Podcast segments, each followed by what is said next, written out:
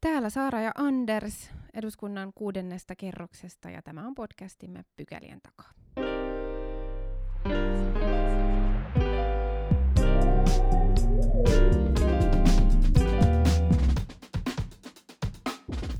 Pykälien takaa podcastissa on eletty aika ankeita aikoja puolentoista vuoden ajan. Vieraat on aina ollut etäyhteyden päässä, mutta nyt, nyt ollaan päästy takaisin elämään oikeiden asioiden ääreen ja, ja, ja jutellaan nytten ensimmäistä kertaa pitkään aikaan kasvotusten vieraamme kanssa. Kun mä katsoin meidän ohjelmalistausta, huomasin, että me oltiin puhuttu veikkauksesta jo kahden jakson verran, mutta nytten asia tuntuu sen verran ajankohtaiselta, että, että puhutaan siitä vielä kolmannen kerran. Eduskunnassa valmistellaan veikkauksen rahoitukselle tai sanotaan rahapelin tuottojen jakamiselle uutta mallia, mutta muistakin syistä veikkauksesta keskustellaan. Meillä on vieraana tänään Janne Nikkinen, Helsingin yliopiston dosentti, rahapelitutkija, ja Nikkinen on vieraamme nyt tässä ensimmäisessä pykälässä. Tervetuloa ohjelmaan. Kiitos. Milläs mielellä sä oot, Janne, viime aikoina seurannut suomalaista rahapelikeskustelua? No ihan hyvällä mielellä, että keskusteluhan on laajentunut ja tavalliset ihmiset on lähtenyt mukaan, että sehän on aina tutkijalle ilo, ettei käydä keskustelua vaan tutkijan kamionoissa, vaan niin sanotusti turuilla ja toreilla ja herätään siihen todellisuuteen, että Suomi on yksi maailman eniten pelaavista kansoista, että mitä se merkitsee, että suomalainen voittaa aina välillä, mutta häviääkin aika usein, että sloganit ja muut, että mikä on sitten todellisuus, että tämä on tutkijana se viesti ehkä, mikä haluaisi saada ihmisille, että rahapelaamisesta pitää puhua. Mistä sä luulet, että se johtuu, että Suomessa tämä keskustelu on, on ollut jotenkin vaik- aika vaikeaa ja siihen itse ytimeen on kestänyt aika pitkään päästä. Et nyt, nyt tuntuu, että ensimmäisiä kertoja oikeasti puhutaan esimerkiksi tästä kytköksestä, mikä on veikkaukselle ää, hävittyjen varojen ja sitten hyve, hyvää tekevien ää, järjestöjen ää, mahdollistamien rahojen välillä. No Suomi on aika pieni maa ja tämä on ehkä ollut vanhastaan vähän sellainen yhden totuuden maa ja tietysti valtion yhtiö tulee aina pienillä etuoikeuksilla, että jos me ajatellaan alkoa ja veikkausta ja tällaisia yhtiöitä, niin heidän tarkoitushan on rajoittaa kilpailua, että erässä mielessä liiketaloudellisesti. No sitten jos me ajatellaan rahapelitutkimusta, se on aika uusi ala, että alkoholitutkimusta on ollut 5-60 vuotta, tupakkatutkimusta 3-40, rahapelitutkimus on syntynyt 10-20 vuotta sitten. On ollut aika helppo sanoa, että ei ole ongelmia, kun ei ole tutkimustakaan. Suomessahan äh, niin kuin veikkaaminen ja rahapelaaminen, että pelien käyttäminen, se on nähty niin kuin, melkein niin kuin kansallisurheiluna. Äh, parhaan katselua, parhaaseen katseluaikaan telkkarilla tulee, telkkarissa tulee näitä lotto, lottolähetyksiä. Todella moni suomalainen laittaa kupokinsa sisään, että kun sitä eteen, niin ne saattaa hyvinkin heittää kolikon tuota automaattiin, kun kulkee kassasta kohti, kassaluota kohti, kohti autoa. Onko tämä tavallista, että se on niin kuin näin iso osa sitä kansallista identiteettiä, että sitä rakennetaan jopa, jopa tällaista niin kansallisurheilun ur, urheilu, niin kuin, urheilun rinnastettavaa asiaa. Onko näin muissa maissa? No se on vähän melkein joka maassa, missä rahapelaaminen on laillista. Jos me ajatellaan Australiaa monia muita maita, Irlantia ja tällaista, niin ne sanoo siellä aina, että joo, että he on pelikansa, vaikka nyt Australiassa. Mutta jos aletaan katsoa tarkemmin, niin just kun mainitsit tuon Loton, niin suuri osa suomalaisista, varmaan ehkä meistäkin paikalla oli, josta on joskus heittänyt satunnaisen loton, mutta itse asiassa aika harvalle rahapelaaminen on aidosti merkityksellistä toimintaa, että esimerkiksi joka viikko ei pelaa kuin ehkä 25 prosenttia väestöstä. Et lottoa pelaa ylivoimaisesti niitä viimeisen vuoden aikana on pelannut kolme neljäsosaa kansasta, mutta siellä on hirveästi sellaisia, ketkä pelaa, kun on iso jättipotti. Mutta sitten jos mennään siitä, niin rahapeliautomaatteja pelaa valitettavasti Suomessa iso osuus, 30 prosenttia.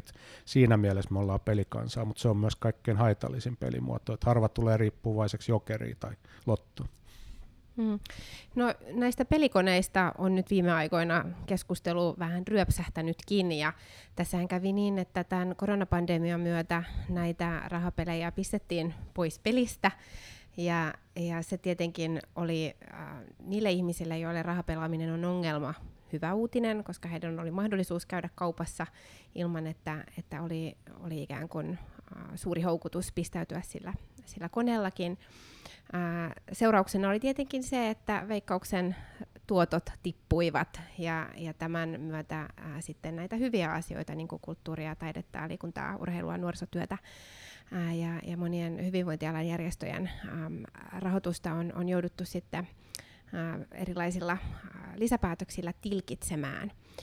Mutta ää, pelikoneiden ää, tulevaisuudesta tuntuu olevan nyt niin kuin sen suuntainen näkemys, että ää, ne oltaisiin ehkä siirtämässä tällaisiin valvottuihin pelisaleihin ja, ja ainakin itse pidän sitä tosi hyvänä ää, asiana. Mutta jos keskitytään nyt hetkeksi näihin pelikoneisiin, niin kuinka iso yhteiskunnallinen ongelma se on, että meillä on ihmisiä, jotka ovat riippuvaisia pelaamisesta ja, ja heidän ää, yleensä pienistä tai usein pienistä tuloista ää, pelikoneisiin laittamilla rahoilla rahoitetaan kuitenkin sit hyviä asioita. No, kyllähän on aika tärkeää ymmärtää, että on hyvä kysymys, että siinä mielessä, että tällainen rahojen korvamerkitseminen, varojen korvamerkitseminen, niin sehän ei ole mitenkään taloustieteilijöiden suosittama vaihtoehto, että se on poliittinen työkalu, että millä saadaan usein ihmiset kannattamaan jotain muuten epämukavaa asiaa, että nyt kun laillistetaan kannabista monissa osavaltioissa, Amerikassa siellä on ihan vastaava nyt kun Lotolla ja rahapelaamisella oli 70-80-luvulla, että laitetaan rahat kouluihin ja koulutukseen ja hyviin tarkoituksiin, ja sehän on aika selvää, että harva vastustaa, vaikka että on joku pelastakaa lapset ry, nehän tekee valtavan tärkeää työtä, mutta se, että ne ihmiset ei saa valita tai vaikuttaa siihen, että millä rahalla sitä työtä tehdään, niin se on ehkä hankala. Ja kyllä esimerkiksi nyt kun maahanmuuttajien määrä lisääntyy, pääkaupunkiseudullakin on ollut tapauksia, että esimerkiksi nämä ulkomaalta tulleet ihmiset niin ei välttämättä nuorisotyössä osallistu tällaisiin projekteihin, missä on tällainen rahoituskanava. Me ei olla koettu sit ongelmaksi, mutta enenevässä määrin ihmiset alkaa kokea.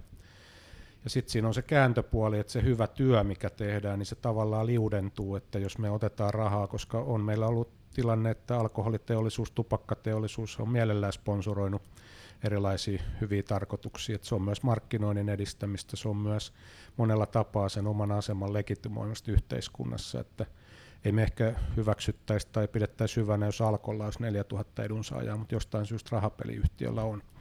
Et ilman sitä me voitaisiin suhtautua veikkaukseen sellaisena kuin se on, että se on uhkapeliyhtiö, että ei se ole tällainen joulupukin kaltainen toimija, niin kuin eräs toimittaja sanoi.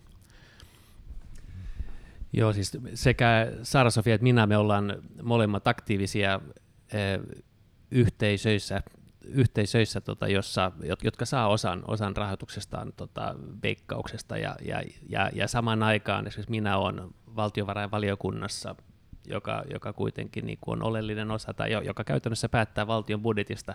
Onko tässä nyt sitten risti, eturistiriita kyseessä?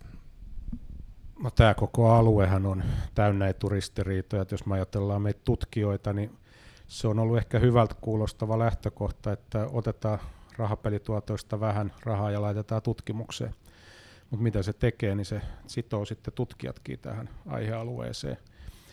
Ja sitten jos me ajatellaan, mitä meillä on historiassa esimerkki, että tupakkayhtiöt, alkoholiyhtiöt, monet muut yhtiöt, miten ne on toiminut ja vaikuttanut ja lobannut poliittisesti, niin meillä on nyt valtava loppauskoneisto, tällainen ihan globaali rahapeliteollisuus, 400 miljardia vuodessa tunkee rahaa eri maiden hallituksille, niin se on, ne saa äänensä paljon paremmin kuuluviin kuin ehkä nämä ongelmaiset. Että se on se haitta minusta tässä.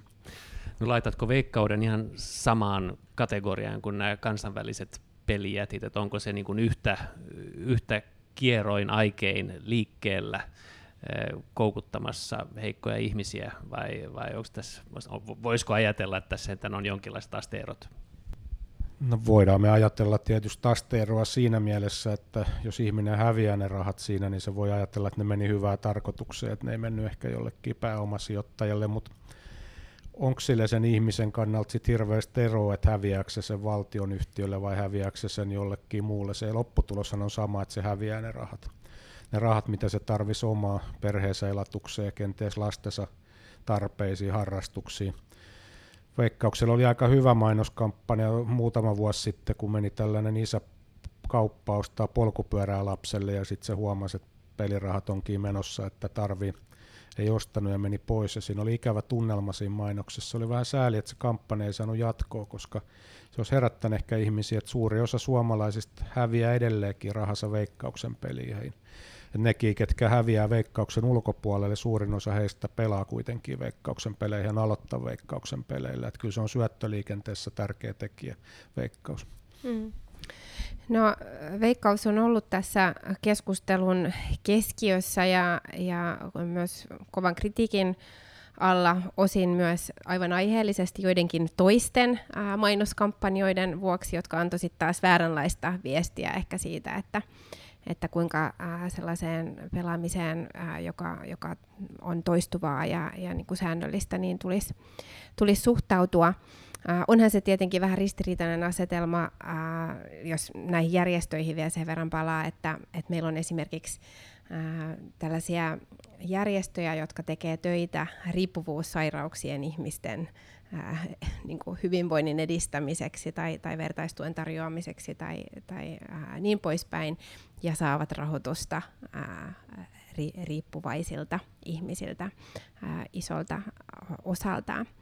Mutta kun Veikkaus on ollut tämän keskustelun keskiössä, niin, niin Veikkauksessahan on, on tehty myös joitakin ää, päätöksiä, jolla, jolla on haluttu puuttua tehokkaammin tähän ongelmapelaamiseen. Yksi on ollut tämä tunnistautumisen lisääminen ja toinen on ollut nämä blokeeraukset tai, tai tällaiset nettiblogit, jolla estettäisiin sitä ää, ulkomaille pelaamista. Miltä nämä keinot susta vaikuttaa? Onko ne hyviä ja toimivia keinoja? Ehkä voidaan Andersin kanssa kertoa myös omat näkemyksemme, mutta mut mielellään kuullaan sun.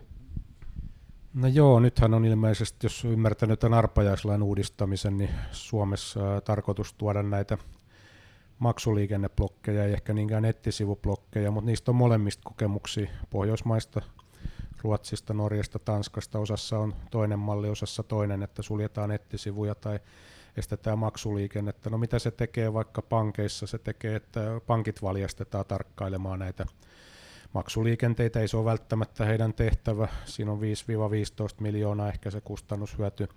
Se on aika pieni raha. Sitten jos me ajatellaan sitä, että ne on helppo kiertää, sitten siinä voi monella tapaa käyttää vaihtoehtoisia maksutapoja. Suomessakin toimii Bank, monia muita ulkomaisia toimijoita, N26, saksalainen pankki, mitä kautta rahasiirrot onnistuu.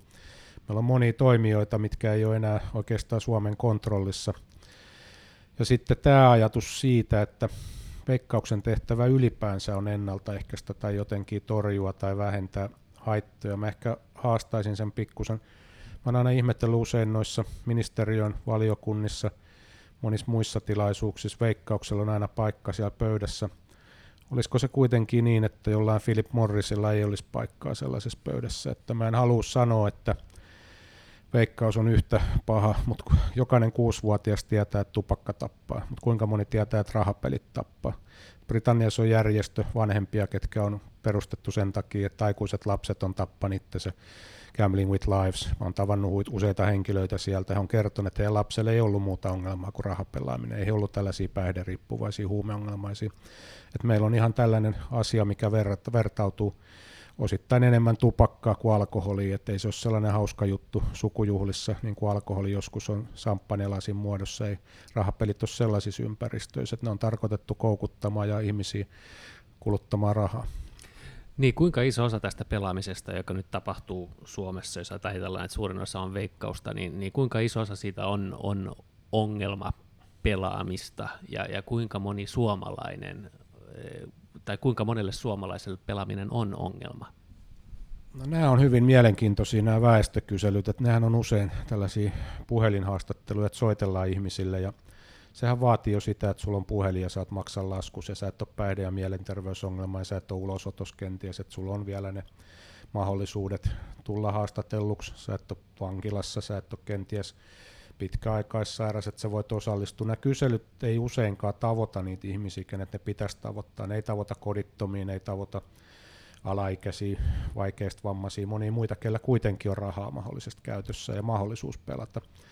Sen takia tämä prosentti, että Suomessa aina se olisi kolme prosenttia, niin siinä on se vaikeus, että ne ei ole ikinä samoja ihmisiä, ne 100 000, ketkä sieltä otetaan haaviin niin sanotusti, että ne vaihtelee kyselystä toiseen, että osa lopettaa pelaamisen, osa kuolee, osa lopettaa vaan niin kuin ylipäänsä töissä käymisen ja muun tekemisen, että ne ei kuluta rahaa rahapeleihin, mutta sitten se, että ne, keten pitäisi vastaa kyselyihin, ne ei useinkaan vastaa.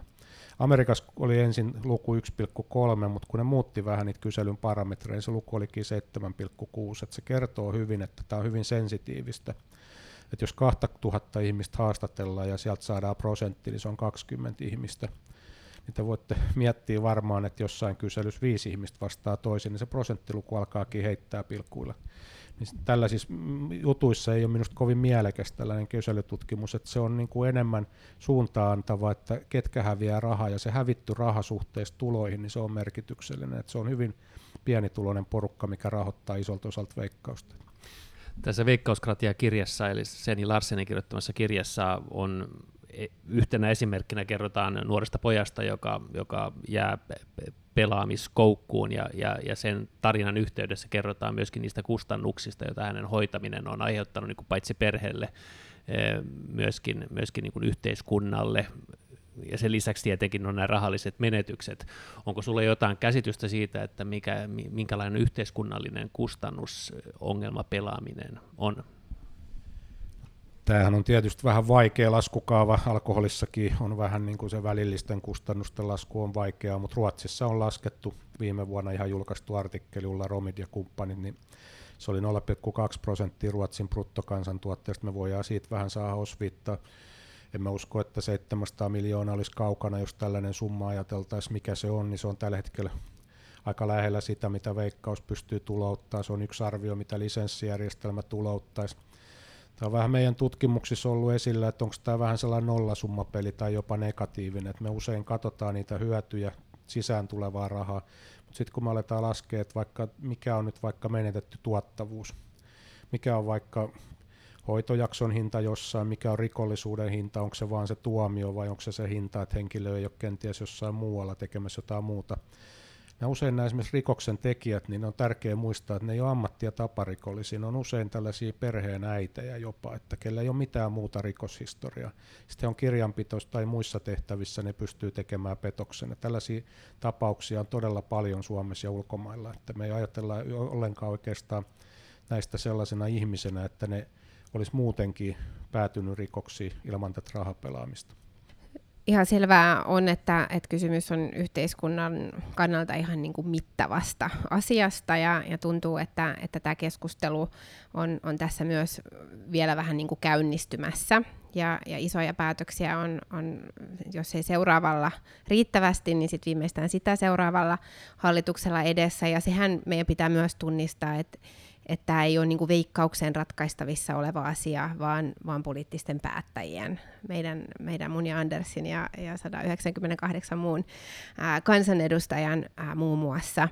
Ää, mä pidän ihan selvänä myös sitä, että, että nämä toimet, mitä, mitä veikkauksessa on nyt tehty ja, ja mitä uudessa arpajaislaissa on, on esitetty, niin, niin on niin kuin mittaluokaltaan ihan todella pieniä tämän, tämän haasteen kokoon nähden. En usko näihin ää, blokerauksiin.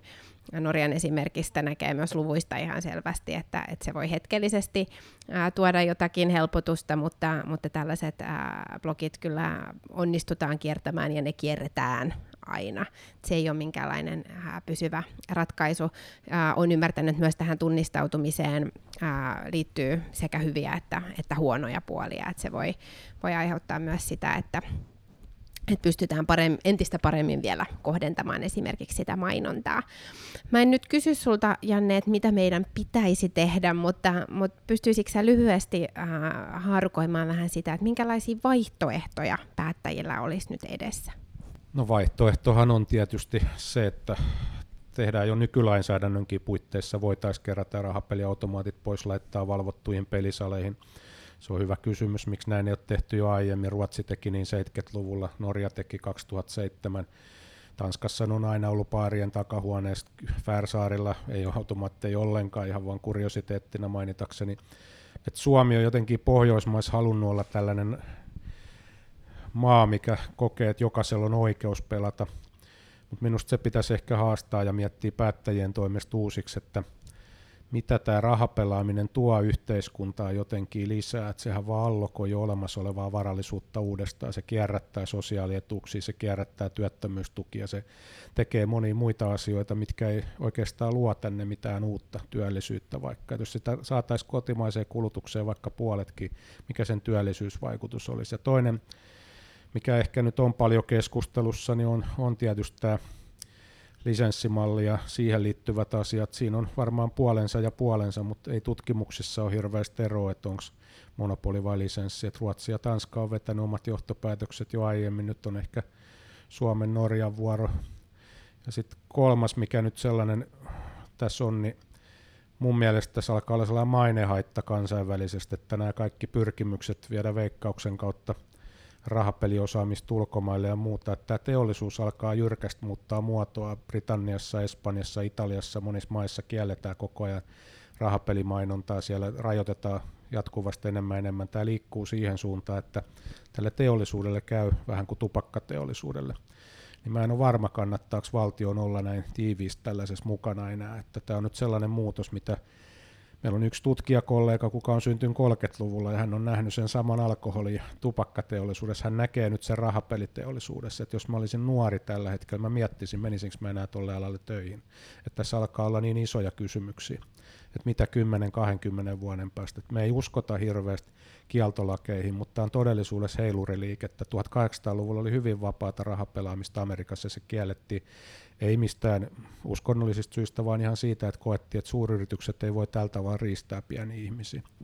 Eli, eli olisiko se niin, että, että jos, jos nyt ajatellaan, että valtio luopuisi tästä toiminnasta, jolloin ehkä tällainen niin kuin moraalidilemma häviää, joka kieltämättä tässä on, on mukana, ja se siirryttäisi kokonaan lisenssisysteemiin, niin silloin voitaisiin eh, ehkä paremmin valvoa ja sitten paremmin sitten lainsäädännöllä mahdollisesti hiljaa ehtoja kiristämällä jotenkin saada se, saada se hallintaan ja, ja ehkä ongelmat sen kautta kontrolliin. Vai tuleeko aina olemaan sitten teknisiä edellytyksiä kieltää, kiertää nyt vaikka sitten ne blokit, jotka vääjäämättä sitten kuitenkin olisi mukana, jotta, jotta, jotta saisimme rajoitettua pelaamista kohdistumaan heihin, joilla on lisenssi, vaikka sitten markkinoilla varmaan kuitenkin sitten on muitakin No tämähän on erilaisia vaihtoehtoja. Yksi voisi olla tällainen henkilökohtainen pelilisenssi vähän samaa tapaa kuin on ajokortti tai on aseenkantolupa. Että rajoitetaanhan me monia muitakin toimintoja aikuisväestöllä, mitä me ei haluta, että lapset tekee. Tämä on nyt vaan ollut se, että valtio on saanut tästä rahaa, mutta sitä voi kysyä, että tuleeko jostain toiminnasta automaattisesti parempaa siksi, että valtio saa rahaa että aina rahapelaaminen on paha, jos valtio ei saa rahaa, niin se on ehkä mulle tutkijalle mysteeri, että olisiko se sama vaikka kukkotappeluissa tai jossain muissa tosi hämärissä asioissa, että eihän se voi niinkään olla, että se toiminnan luonne itsessään ratkaisee. Ja lisenssitoimijoiden lisenssejä on peruttu Ruotsissa, on peruttu Britanniassa, on peruttu monissa muissakin maissa, ei se ole mahdotonta, on keskeytetty mainonta.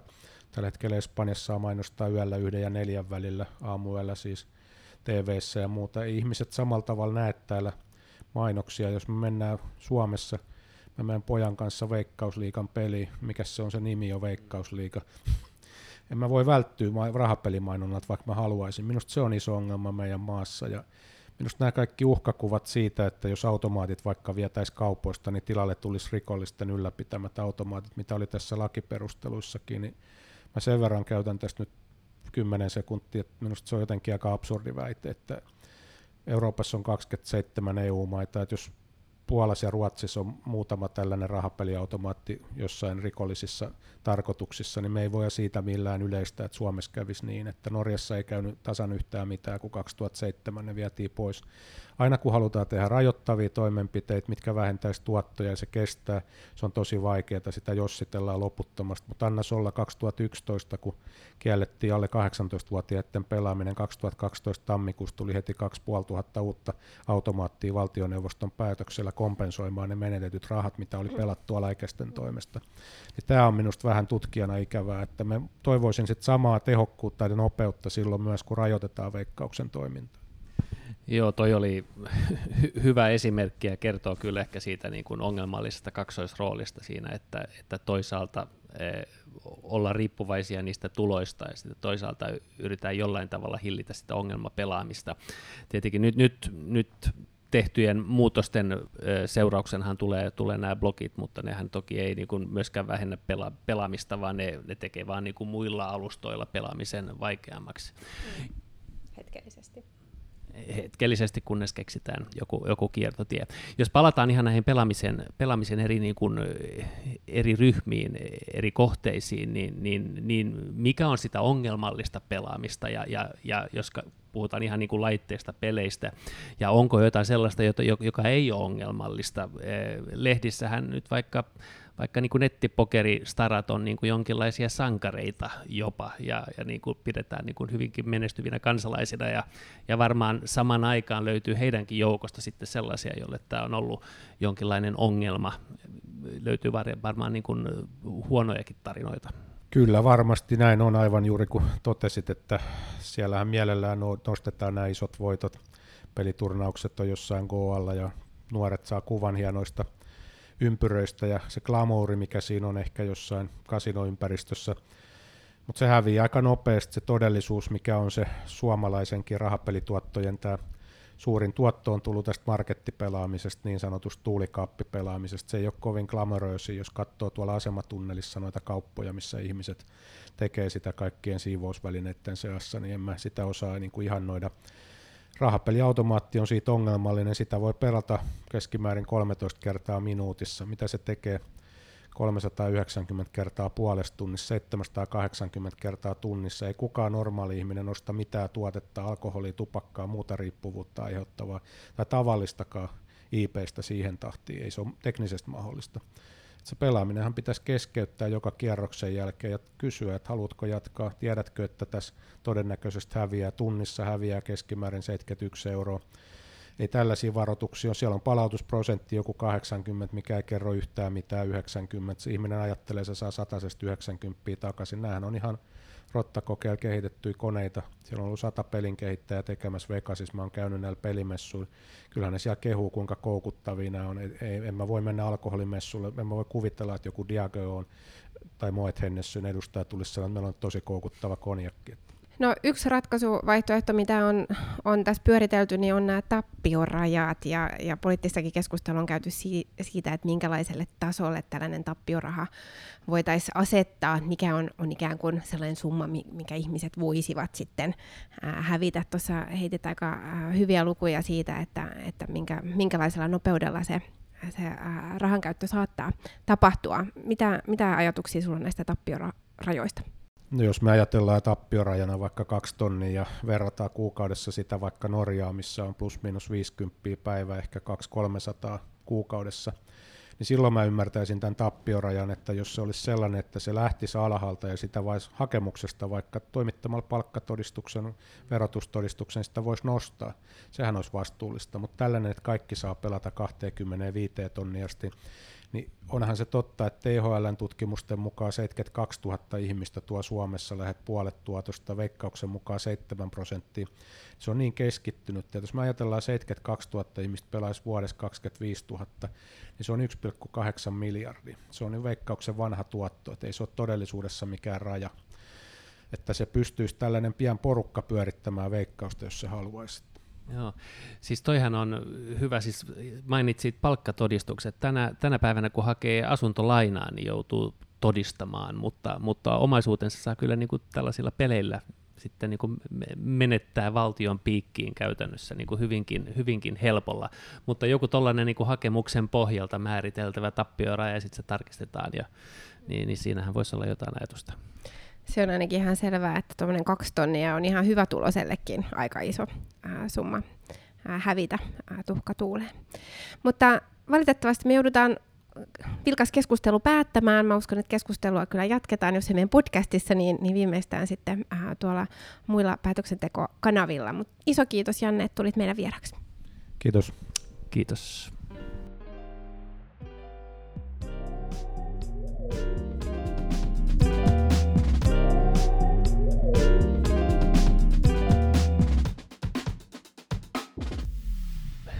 Mennään toiseen pykälään. Oli kyselytunti. Nyt ollaan perjantaissa, eli kyselytunti oli eilen. mutta se on kuitenkin tuoreessa muistissa, koska keskusteltiin esimerkiksi yhdestä asiasta, joka varmaan saattaa tulla, tulla meidän eteen muutaman kerran vielä tässä, tässä syksyn aikana. Komission kaavailusta sosiaalisesta ilmastorahastosta ja sen kysy- kysymyksen esitti ehkä ei ihan yllättäen perussuomalaiset. Joo, kyllä. Perussuomalaiset lähti liikkeelle, ei niin yllättäen, EU-kritiikillä. Tämä sosiaalirahasto on, on osa tätä niin sanottua 55 valmiuspakettia, eli Fit for 55 ää, ilmastopakettia, ää, ja, ja siihen kyllä sisältyy aika paljon kysymysmerkkejä. Kysymys on siis siitä, että millä tavalla tuetaan sellaisia EU-valtioita, joilla on niin kuin pidempi matka ilmastotavoitteisiin pääsemiseksi, eli, eli heidän talouden rakenteensa, yhteiskunnan toimijuus on, on vahvemmin kiinni fossiilitaloudessa. Joo, ja, ta- ja ajatuksena on siis, että, että perustetaan päästökauppa, joka liittyy liikenteeseen ja lämmitykseen ja sen tuloista osa siirretään tällaiseen rahastoon, josta sitten maksetaan, maksetaan käytännössä niin kuin tukea heille, joihin, joihin, joita tämä muutos koskee. Eh, siellä, oli, siellä on kaikenlaisia mittareita ajateltu, mutta, mutta periaatteessa niin kuin maaseudulla asuvat vähävaraiset ihmiset. Ja niin kuin näissä rahastoissa usein käy niin, niin, niin sitten kun laskelmia on tehty ja katsottu, että mikä nyt on sitten Suomen kaltaisen maan ikään kuin saanto, tilanteessa, jossa meillä kuitenkin ehkä siihen rakennuksen lämmittämiseen menee jonkun verran ihan niin kuin resursseja, niin, niin sehän jää tiukasti miinuksen puolelle. Ja ei nyt ainoastaan siitä syystä, mutta myöskin siitä syystä, että tämän voidaan katsoa olevan niin kuin taas ehkä vähän nyt tämän kuminauhan venyttämistä suhteessa siihen, että mikä on EUn tarkoitus ja, ja mitkä on ne sovitut pelisäännöt, niin, niin hallitus on, on tähän kyllä suhtautunut kriittisesti. Mm. Joo, siis kriittisesti suhtautuvat äh, perussuomalaiset, ei niin yllättäen, jos, jotka tästä kysyivät. Äh, myös kokoomus on ot, ottanut tähän kriittisen kannan jo lähtökohtaisesti, että, että tätä ei, ei kannat, kannateta. Ja, ja tota, varmaan äh, valtioneuvoston kanta oli myös tämän suuntainen, vaikka sitä ei ihan niin, niin suorasti ilmeisestikään vielä ole, sanottu. Ähm, tässähän on niinku sellaisia periaatteellisia kysymyksiä, jos yksi aivan keskeinen on tämä, minkä nostit, että kuinka paljon venytetään niitä yhteisiä pelisääntöjä, ää, halutaanko ää, ylipäätänsä olla mukana niitä, niitä venyttämässä. Ää, toinen on se, että ää, tuntuuko se ihan oikealta, että ne valtiot, jotka on jo hoitanut asioitaan aika hyvin, niin, niin joutuu sitten ää, maksamaan sellaisten ää, valtioiden puolesta, jotka ovat pitkällä ää, takamatkalla. Et ymmärrän kyllä hyvin ää, sen turhautumisen, että ää, Suomesta lähdetään, ää, lähdetään niinku tukemaan esimerkiksi ja erityisesti tällä hetkellä vaikkapa nyt Puolaa. Joo. Joo, no tällä hetkellä ehkä erityisesti tämä Puola särähtää, särähtää korvaan, kun ne muutenkin nyt on, on, on tuntuu, tai tuntuu keskittyvän pitkälti tähän niin kuin saantopuoleen tässä EU, EU, EU-vuorovaikutuksessa, ja näin voisi sanoa.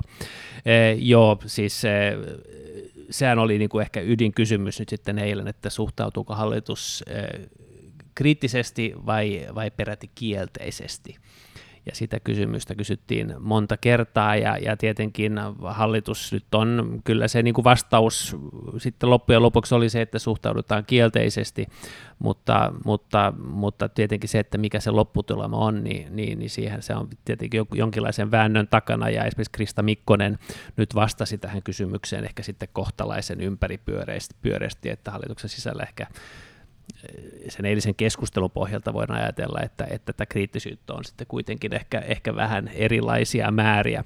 Mutta mut katsoo, että miten, miten tämä sitten kohdistuu, niin kyllä se tietenkin ehkä vähän nostaa kulmakarvoja, jos, jos lämmitysjärjestelmän muutokseen tähtäävä tällainen kuin sosiaalinen kompensaatio, jos se nyt suuntautuu huomattavan suuressa määrin niin kuin Kreikkaan tai Espanjaan, jossa kuitenkin on kohtalaisen lämmintä, niin kyllä mä ymmärrän, että tästä voi saada, saada aika hyvän keskustelun aikaiseksi. Mm. Joo, siinä mielessä ähm, niin tämä on ihan, voi, voi tuntua tällaiselta niin pyörittelyltä, mutta kyllähän silloin vissi ero, että jos suhtautuu johonkin asiaan kriittisesti tai, tai sitten suhtautuu ää, kielteisesti, mutta eiköhän se valtioneuvoston kantakin sieltä ja, ja hallituspuolueiden kanta niin kirkastui nyt, kun tätä keskustelua tässä eteenpäin ää, käydään. Se nyt varmaankaan ei ole kauhean suuri uutinen, että hallituksen sisällä voi olla pikkasen ää, erilaisia painotuksia ja näkemyksiä ja vähän ristivetoakin. Joo, mutta kaiken kaikkiaan niin kyllä mäkin on sitä mieltä ja uskon, että oma puolueenikin on, tai tiedän, että oma puolueeni on, ja, ja uskon, että hallituksen enemmistö on sitä mieltä, että tällaiset sosiaaliset kysymykset, ne on, ne on maiden omia asioita, ja siihen ei, ei ehkä tule sekoittaa sitten tällaista eurooppalaista tulonsiirtomekanismia. Mm. Ja sosiaalidemokraattien johtama hallitus nyt muodostaa kantaansa tähän sosiaalirahastoon. Niin. Toinen kysymys, joka tuli äm, kokoomuksen suunnalta, koski äh, Kelakorvausta. Ja nyt on ollut sellaista uhkakuvaa, että hallitus suun, suunnittelisi Kelakorvausten leikkausta. Ja me on ollut sitä mieltä, että äh, pikemminkin äh, tätä Kelakorvausta pitäisi kehittää ja, ja niin kuin nostaa.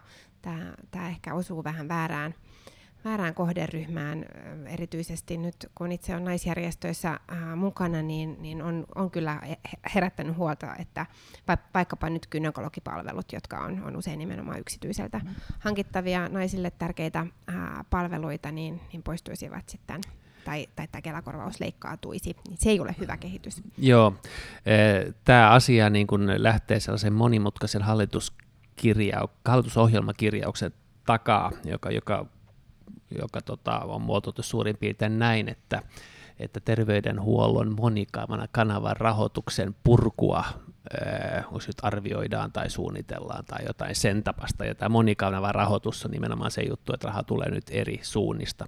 Kelakorvaus sinänsähän on ollut sellainen hyvä leikkauskohde aikojen saatossa, että nykyään noin 10 prosenttia lääkärin, lääkärin maksusta menee Kelakorvauksen piikki, joka on äärimmäisen pieni pieni osuus. Viime hallituskaudella sitä leikattiin niin kuin huomattavan paljon, jäljelle ei jäänyt kuin murunen, ja, ja, ja siitä nyt sitten keskustellaan, että säilytetään tämä 10 prosenttia vai ei. No, tästä ollaan eri mieltä eri puolueiden sisällä ja, ja tota, me nyt ollaan ollut sitä mieltä, että sitä ei tule, sitä ei tule poistaa. Itse ajattelen, että, että vaikka se nyt on varmaan joltain osin ehkä tehoton, niin se on kuitenkin ihan hyvä väline olla olemassa ja jos se nyt poistetaan, niin sitä tuskin saa enää takaisin, että, että helpompi keskustella tasosta ja tehokkuudesta silloin, kun se edes, edes välineenä on, on olemassa. Ja kun tietää, mikä on tämän julkisen sektorin rasitus ja, ja tiedetään, että, että tarve hoidolle ei varmaan, varmaan tule tota, varmaan tule vähenemään, niin, niin on sitten selvää, että me tarvitaan, tarvitaan sitä yksityistä sektoria ja, ja ja näitä insentiivejä kehittämällä voidaan kuitenkin saada niin kuin isompi osuus ihmisistä käyttämään niitä palveluja, siis sitä kautta sitten kuormitus, kuormitus julkiselle terveydenhoidolle pienennettyä. Mm. No, ähm, tämä Kelakorvaus on aika paljon käytetty, että, että tietenkin se osuus on, on varsin pieni, niin kuin tuossa äh, mainitsitkin, mutta äh, kuitenkin siis sitä useampi miljoona joo, joo, jotain miljoonia käy, käy, joo, käyntejä, käyntejä on, on, on tota, niin, niin vuodessa, ja, ja se on merkittävää. Siis yleisimmät on on muistini mukaan just äh, hammashuolto, äh, äh, gynekologi, palvelut, silmälääkärit. Ja, ja tuota, äh, nämä on, on kyllä niin kuin ihan perusteltuja kä- korvauksen käyttökohteita. Ähm, kokoomuksella on ollut vähän sellaista äh, huolta ja, ja ihmetystä teidän hallitusta suuntaan, että et onko tässä tämmöistä niin kuin ideologista taustaa, jossa tätä yksityistä toimintaa ei haluta tukea millään tavalla, vai, vai tota, niin, niin, äh, panostukset on niinku vaan sinne julkiseen suuntaan. Mutta mä annan sinulle nyt mahdollisuuden osoittaa, että joo, ehkä, tässä on jotain joo, muuta no, taustalla. No ehkä, ehkä mä en lähde, ehkä mä en lähde tuota arvioimaan niinku muiden tarkoitusperiä tässä, mutta minusta aika hauskaa on se, että kokoomus, joka sitä leikkasi huomattavasti, niin eilen sanoi, että sitä pitäisi korottaa. Että kyllä tässä niinku tietenkin ehkä viestit menee vähän ristiin riippuen siitä, että onko hallituksessa vai, vai, vai oppositiossa, mutta kyllä mä voin kuvitella, että joo, että, että osa hallituskumppaneista ehkä näkee tätä vähän ideologisena juttuna enemmän. Ja, ja eilen keskustelussa vedottiin siihen, että kun sitä viimeksi leikattiin, niin se ei vähentänyt sitä käyttöä, joka tietenkin ehkä oli indikaattori siitä, että se ei ehkä kauhean iso kannustin, kannustin, kannustin ole. Mutta, tota, mutta, mutta yhtä lailla selvää on, että se kuitenkin auttaa sen, sen tota julkisen palvelun niin kuin kuormittumisen vähentämiseen, tai se on yksi keino vähentää kuormitusta julkisen terveydenhuollon osalta, ja, ja sillä tavalla se muista puoltaa paikkansa. Yhtenä argumenttina on käytetty myöskin sitä, että kun sote tulee, niin se ratkaisee kaikki saatavuusongelmat, ja, sen, ja, ja, ja kun, kun soten myötä julkiset palvelut paranee ja on helpommin saavutettavissa, ne on tasa-arvoisempia, niin silloin näitä ei enää tarvita, mutta mä ajattelin, että se ehkä sanotaan näin, että mä en usko täysin siihen argumenttiin. Juuri menisin sanoa, että uskooken tahtoa, mutta ehkä ei tätä sote-keskustelua avata tässä kohtaa ää, sen enempää. Äm, kaiken kaikkiaan niin tämä monikanavan rahoituskirjaus, mikä hallitus on tehnyt, niin on, on kyllä varsin ongelmallinen. Mutta siis sehän kävi ilmi eilen Sarkkisen puheenvuorossa, että, että, että asiasta ei suinkaan ole päätetty, niin kuin ei ole päätetty, vaan, vaan parlamentaarinen työryhmä pohtii tätä nyt, siellä on edustajia kaikista puolueista ja, ja se päätyy sitten jonkinlaisen lopputulemaan ja, ja sen pohjalta hallitus sitten tekee esityksensä. Mutta se lienee selvää, että, että hallituksen sisällä varmaan on, on erilaisia toiveita sen suhteen, että minkälainen se parlamentaarisen työryhmän vastaus on. Mm. Eikä tämä varmaan suinkaan ole ainoa asia, jonka sisällä hallituksella on, on erilaisia toiveita, mutta ehkä päätämme nyt tältä osin tähän. Tällainen kyselytunti oli siis tällä kertaa. Pääsitkö muuten itse kysymään? En päässyt, ei. Mä olisin, tota, mä olisin äh, kysynyt siitä sosiaalisesta rahastosta, koska siis sen yhteydessä niin äh, niin, niin perussuomalaiset taas viljeli sitä vanhaa tuttua väitettä, että nämä ilmastotoimet on jotenkin niin kuin turmiollisia ja tappiollisia ja, ja elinkeinoelämän ulos Suomesta ja teollisuuden, teollisuuden ulos Suomesta, mikä nyt ei suinkaan voida niin kuin objektiivisesti arvioiden ajatella pitävän paikkansa. Perussuomalaiset on myös esittänyt, että, että hiilidioksidineutraaliustavoite pitäisi siirtää vuodesta 35 vuoteen 50, mikä käytännössä pysäyttäisi aika monet investoinnit Suomeen. Ja jos ajattelee, että, että tota, esimerkiksi pohjoismainen terästeollisuus, sehän kilpailee tällä hetkellä siitä, että kuka saa ensimmäisenä hiilivapaita terästä niin kuin massatuotantotuotteeksi. Mm esimerkiksi tällaiset jutut, jotka sitten onnistuessaan on suunnattomia kilpailukykytekijöitä, niin eihän, eihän insentiivit tollastenkaan kehittämiseen niin sä, sä olisit kysynyt perussuomalaiselta kysymyksiä. no, no mä olisin hienovaraisesti nostanut esille tällaiset kiistattomat faktat ja varmaan mm. kysynyt, että onhan se näin, että, mm. että elinkeinoelämäkin toivoo näitä ilmastotoimia. Joo, näinhän se on. Ja siis sehän nyt on ihan älytöntä keskustelua, että, että julkisilla rahoilla ylipäätänsä tätä hommaa kauhean pitkälle mm. ratkaistaisiin. Että se Joo. on nimenomaan siellä elinkeinoelämän puolella. Joo, ja, ja siksi ehkä mua vähän, viera, tai mä vähän vierastan sitä sitä keskustelua, jota myöskin käydään nyt niin kuin Euroopan tasolla siitä, että, että ilmastotoimet, että ne olisi jotenkin niin kuin eri osa budjettia. Että meillä on katto niin kuin muiden osalta ja sitten on tämä vihreän siirtymän juttu, joka on niin kuin eri asia. Koska mun mielestä se vähän niin kuin lähtee siitä ajatuksesta, että kaikki tapahtuisi sillä, että me rakennetaan niin kuin hirveästi niin kuin julkisia hankkeita, meillä on hirveästi hienoja junaratoja tai jotain muuta, kun, kun mun mielestä ei se niin kuin lähde sellaisesta, mm. että se on niin kuin sen talouden mekanismin kääntäminen, niin kuin oikeiden kannustimien, niin kuin taloudellisten kannustimien luominen ja niin kuin sellaisten niin kuin talousjärjestelmän rakenteellisen muutoksen kautta, eikä, eikä mm. välttämättä niin kuin sellaisen ylettömän investoinnin No, sä oot markkinaliberaali. Mitä niin, sä siellä hallituksessa näin. teet? Onko sä kuullut, mitä teidän pääministeri on jutellut? tästä. Joo, no ehkä tähänkin palataan vielä.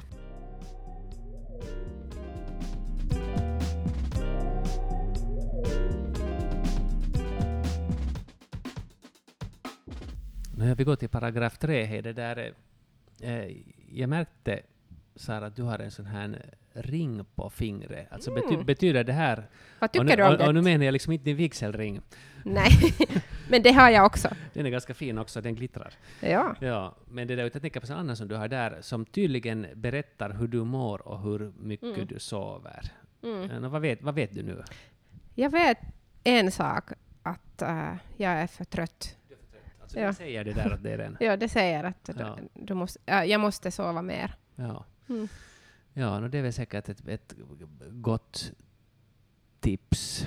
Ja, jag, jag tänkte, tänker att, att kanske, kanske nu det blir mörkare, kanske jag också går och sova tidigt. Men det problemet har jag, Mm. att nu har NHL har börjat. Och matcherna i NHL spelas på morgonnatten. Och jag vaknar alltid liksom i regel någon så här fyra fem tiden en gång, och så somnar jag på nytt. Men nu när jag vaknar fyra fem tiden så vet jag att om jag nu sätter på telefonen, så kan jag titta på en match. Nej, det kan Ja, du inte göra. ja, du ja, måste ja, sova. Ja, men jag vet, alltså jag börjar tänka på det här och så tänker ni att nu, skärp dig, skärp dig, du kan bara se liksom best of, du kan titta på målen sen när du vaknar 7.80, du behöver inte titta på det nu.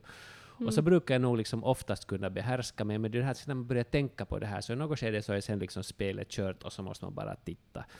Men att, men att ja, jag tänkte liksom att man fokuserar på att kanske andas in och ut långsamt och, och det där och, och sen somna Okej. om istället. Mm. Men det här händer inte dig. Nej, det, jag sover äh, klockan fyra och fem Ja. på morgonen. Men äh, en annan sak att äh, den här ringen har berättat redan är att jag måste göra mera sport. Okej. Jag sover för lite och sitter för äh, lite mer. Ja, men hur talar den där med dig? Liksom plingar det i din telefon eller någonstans? Ja, det säger att nu, nu, du du, du måste göra Ja. någonting. Och, du kan inte bara sitta Ja. på peffan. Alltså, eh, och också därför är det ju bra att livet återgår till det normala, för att, att under coronatiden så alltså jag har, jag jag har liksom, dels har jag nu inte cyklat hit, men jag har inte heller riktigt tagit tåg till jobbet. När jag tog tåget så går man ändå liksom med till tåget och från tåget hit, och det blir Mm. så lite motion. Jag har Ja. samlat suttit i en bil, men det är slut nu. Nu ska jag ta tåg fast också första mötet Mm. ska vara halv åtta, det har jag bestämt mig. Mm. Och den regeln bröt jag genast i morse.